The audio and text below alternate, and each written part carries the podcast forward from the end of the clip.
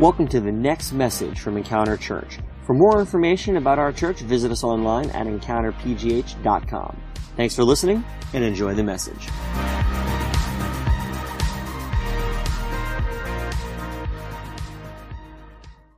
One of our key values as a church is uh, you notice when you first come in, we have a, a, banner that has our three E's. And the first one is experience God, the second one is explore faith, and the third one is express publicly or personally.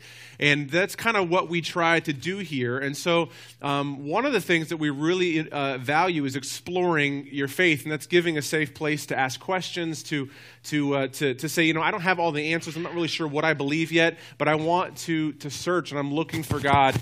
And so, one of the ways that we do that, and we thought that what we would do is uh, during our breakfast club time, I thought it might be a good idea to take occasionally some moments and ask uh, you guys to submit questions that you might have. So, some of you might say, you know what, I, am not sure what I think about this. Maybe what does the Bible say about that? You know, what does God think about this topic? And so, I've asked over the last week or two to have some questions be submitted. And what we're going to do is just when we have breakfast club, we're going to take 10 or 15 minutes and just pick one and then try the best that I can to answer it uh, or at least respond to it in a way that makes sense uh, to help answer your questions. So that's what we're going to do. And so hopefully you find this interesting.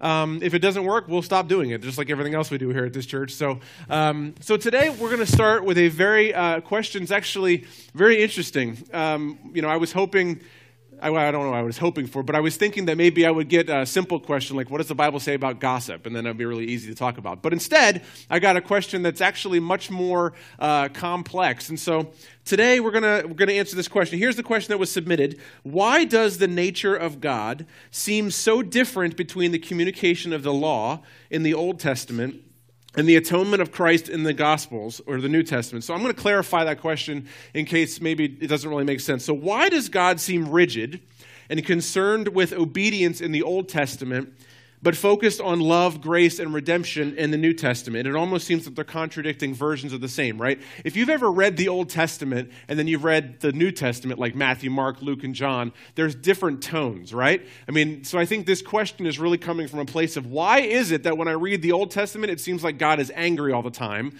but then in the New Testament, it's like, oh, God is love, God is mercy, right? And that can be confusing for people. That's a great question.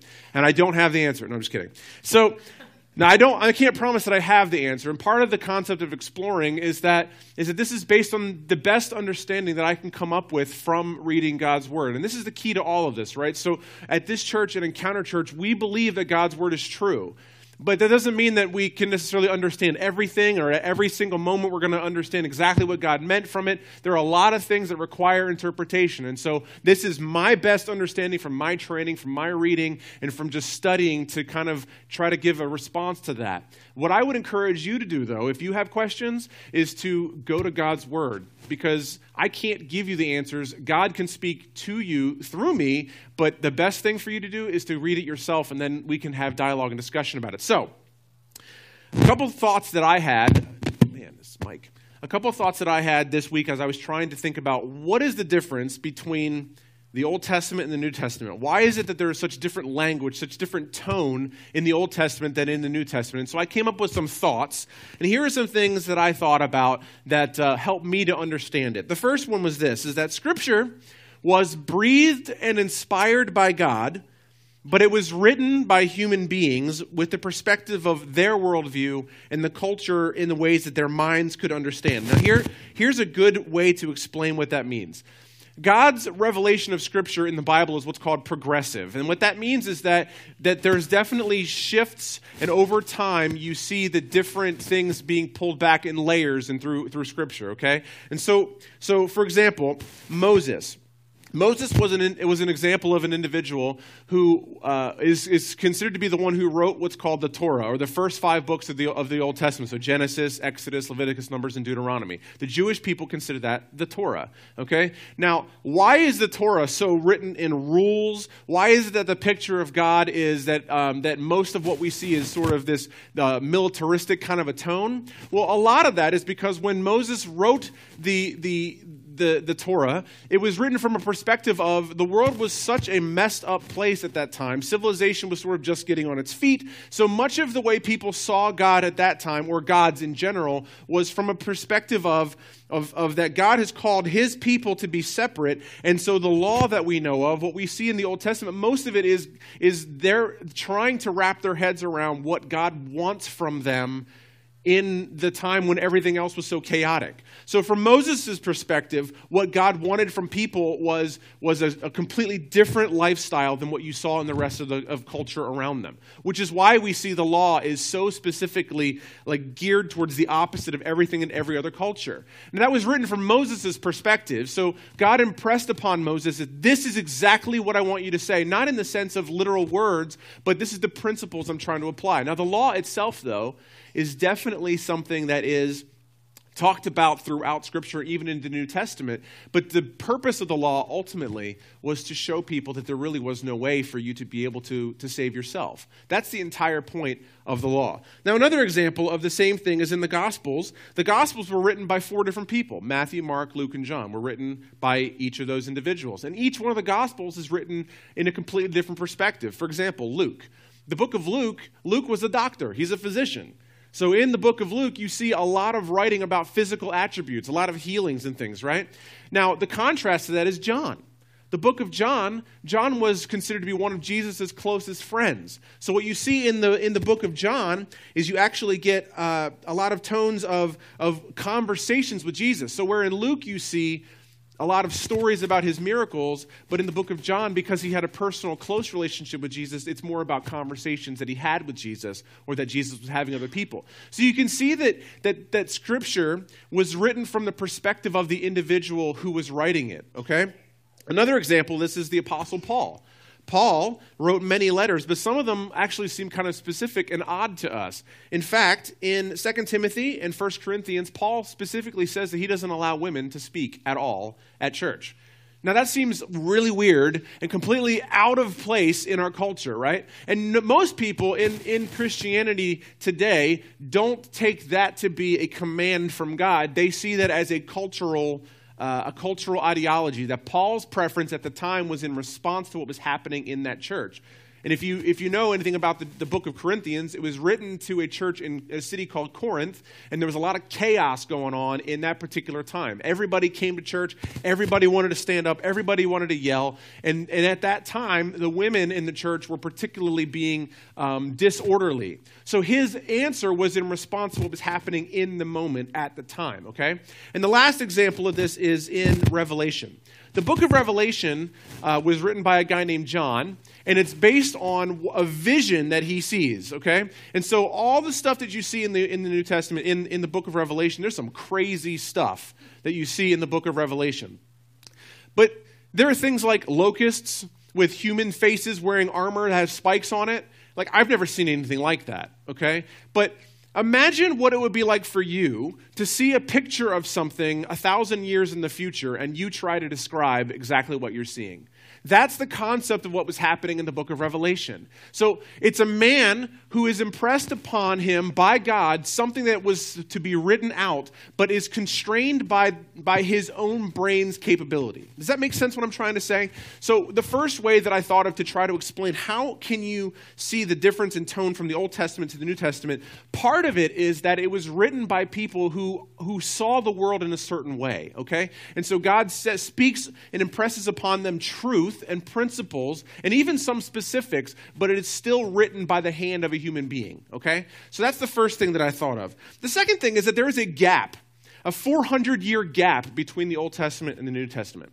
So, what that means is that the last time that anybody spoke or wrote a piece of scripture down in the Old Testament, in Malachi, 400 years go by before the book of Matthew was written. Okay?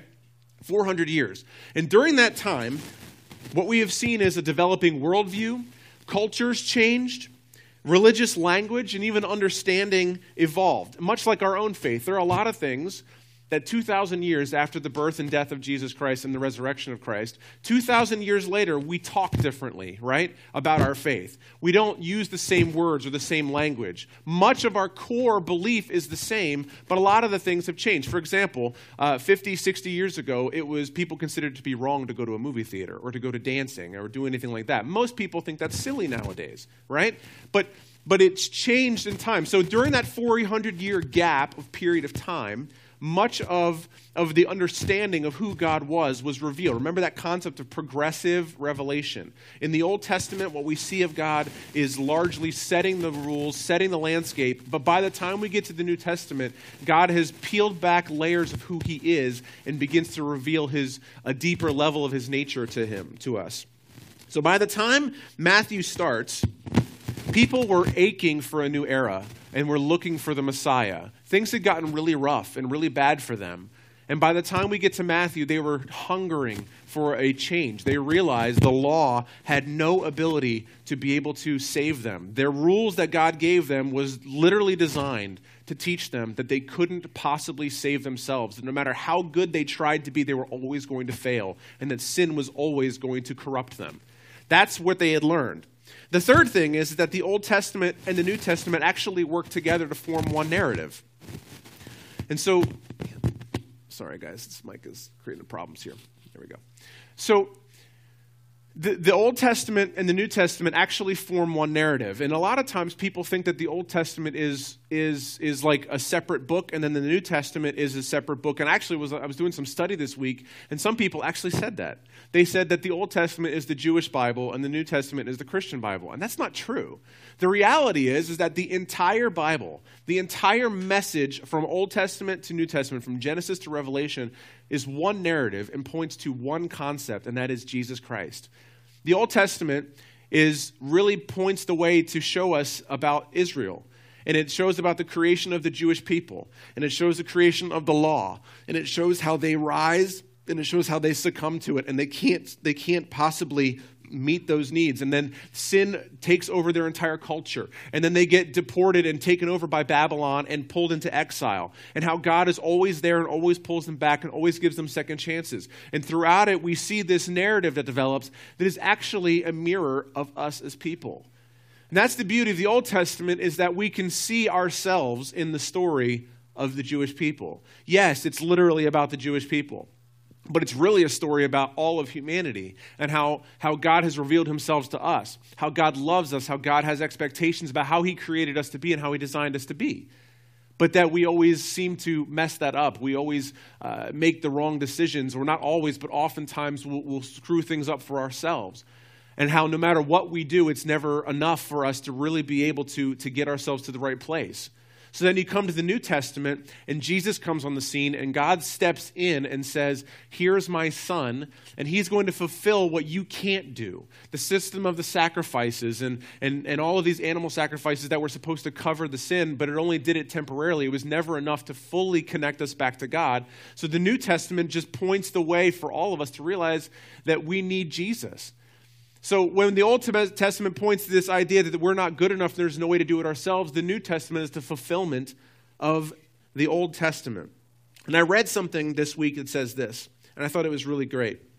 It says the Old Testament makes it clear that absolute justice demands everyone's life. So that's what we see in the Old Testament is that is that for God to be a just God, that it demands, it ultimately demands your life because none of us have the ability to, to fulfill the law. Yet it also mentions how often, how frequently the wrath of justice is withdrawn for the sake of mercy in response to repentance. Oftentimes people forget the fact that over and over again in the Old Testament that God withdraws his wrath and that he actually gives mercy in the Old Testament pretty often instead of uh, instead of giving people uh, the, the wrath that he promised for, for disobedience. But the New Testament reveals how, despite repentance, justice is still justice. Balance must be restored. What has been taken must be paid for. But the Creator now rectifies all of that by actually putting himself in our place to experience the combined horror and shock and loss of all the life and energy that we have forfeited by our former acts of ingratitude for them. All on our behalf, so that in the end we actually do not have to forfeit them and we can have the reunion with Him that He always had in mind. So that's the idea is that in the Old Testament we see this picture being established of a God who is holy, who is righteous, who is a judge, who created the world and things are not going the way that he designed them to be. And in order for them, for things to be right, to be put back into balance, there has to be judgment for sin, right? So that's what we see in the Old Testament. But in the New Testament, we see Jesus who comes and pays the penalty for all of creation. So that's the idea of why there's a difference in tone to me is that, is that we're seeing the establishment of God saying, This is the world that we live in. And the New Testament paints a picture of saying, But you don't have to suffer that way anymore. So there's a difference in tone because we're understanding two sides of the same coin. God is righteous, God is a judge, God has to take care of sin. But at the same time, he doesn't want his creation, whom he loves, to have to pay that penalty. So he gives Jesus Christ to give us mercy and grace, to allow us to, to have that creation or have that connection back with our Creator. So it's the same God, but from two different sides of the same coin. Because Jesus loves us, because God is love, because He wants to take care of us, it doesn't mean that He is no longer uh, has to be a judge. It just means that that judgment took place in the body of Jesus Christ so that it didn't have to come on us. That's an important thing to understand. So, this is the last thing I would say about this is that the Bible was written by people who have limited understanding of who God is and wrote what God impressed upon them to write, but did so in a way that reflected the world around them and what their minds could comprehend. In the end, the entire narrative is cohesive and it paints a dramatic portrait of humanity being rescued by its creator and shows a people growing in their understanding of who God is over time. So that's that and I, I, you know, I realized this one was pretty heavy. So uh, feel free to ask questions like it. This is also my first shot at trying to uh, to tackle different subjects. Um, I would love to to to receive more questions like this. We're going to do this every other month, so every time we have a breakfast club, we'll just take a few minutes to do this. And I would love to be able to share um, just some thoughts. I think there are questions. I think that you guys have questions, and if you do, please let me know. Uh, you can email me at uh, info at encounterpgh.com or my personal email address, jaredl at encounterpgh.com. You can find me on Facebook. Um, I also have a podcast uh, called the Paradox Podcast, if, uh, where I do some similar types of things. If you are interested in uh, hearing more about that or have questions, you can send me to that as well. Um, but the whole idea of this is just to to explore what our faith says, and I think a lot of people, particularly in this this situation, wonder it, it's hard for them to read the Bible because I think they get hung up on the idea that maybe it, it doesn't feel true because it seems like they're two different stories. And the reality is that it's one story connected, and it's painting a picture of all of humanity for us to understand that we need Jesus. Um, so that's, that's the best of my understanding to it. I'd love to talk to you more about this offline, uh, maybe while we're eating breakfast or whatever. So, uh, but again, if you have other questions, please, please, please let me know and we'll answer them next time. But let's pray because we're about to eat some delicious food, okay? Jesus, thank you so much for taking care of us and for coming and giving us the opportunity to, to not have to feel the wrath of, of, uh, of judgment for all of our sin, for the things that we do wrong or messed up. Um, thank you that, that you love us and you've taken care of us and provided a way um, to have new life. Uh, we thank you for the food that we're about to eat. Thank you for every person in this room. Let us have a great time getting to know each other and uh, just celebrating uh, this time together. In your name we pray. Amen. Thanks for listening to this week's podcast. If you call Encounter Church home, or if you'd like to partner with us to support the work that God is doing here, you can take advantage of our online giving option. Just go to encountergiving.com. Also, stay up to date with us throughout the week by following us on Facebook, Twitter, and Instagram at EncounterPGH. Thanks for listening, and we'll see you next week.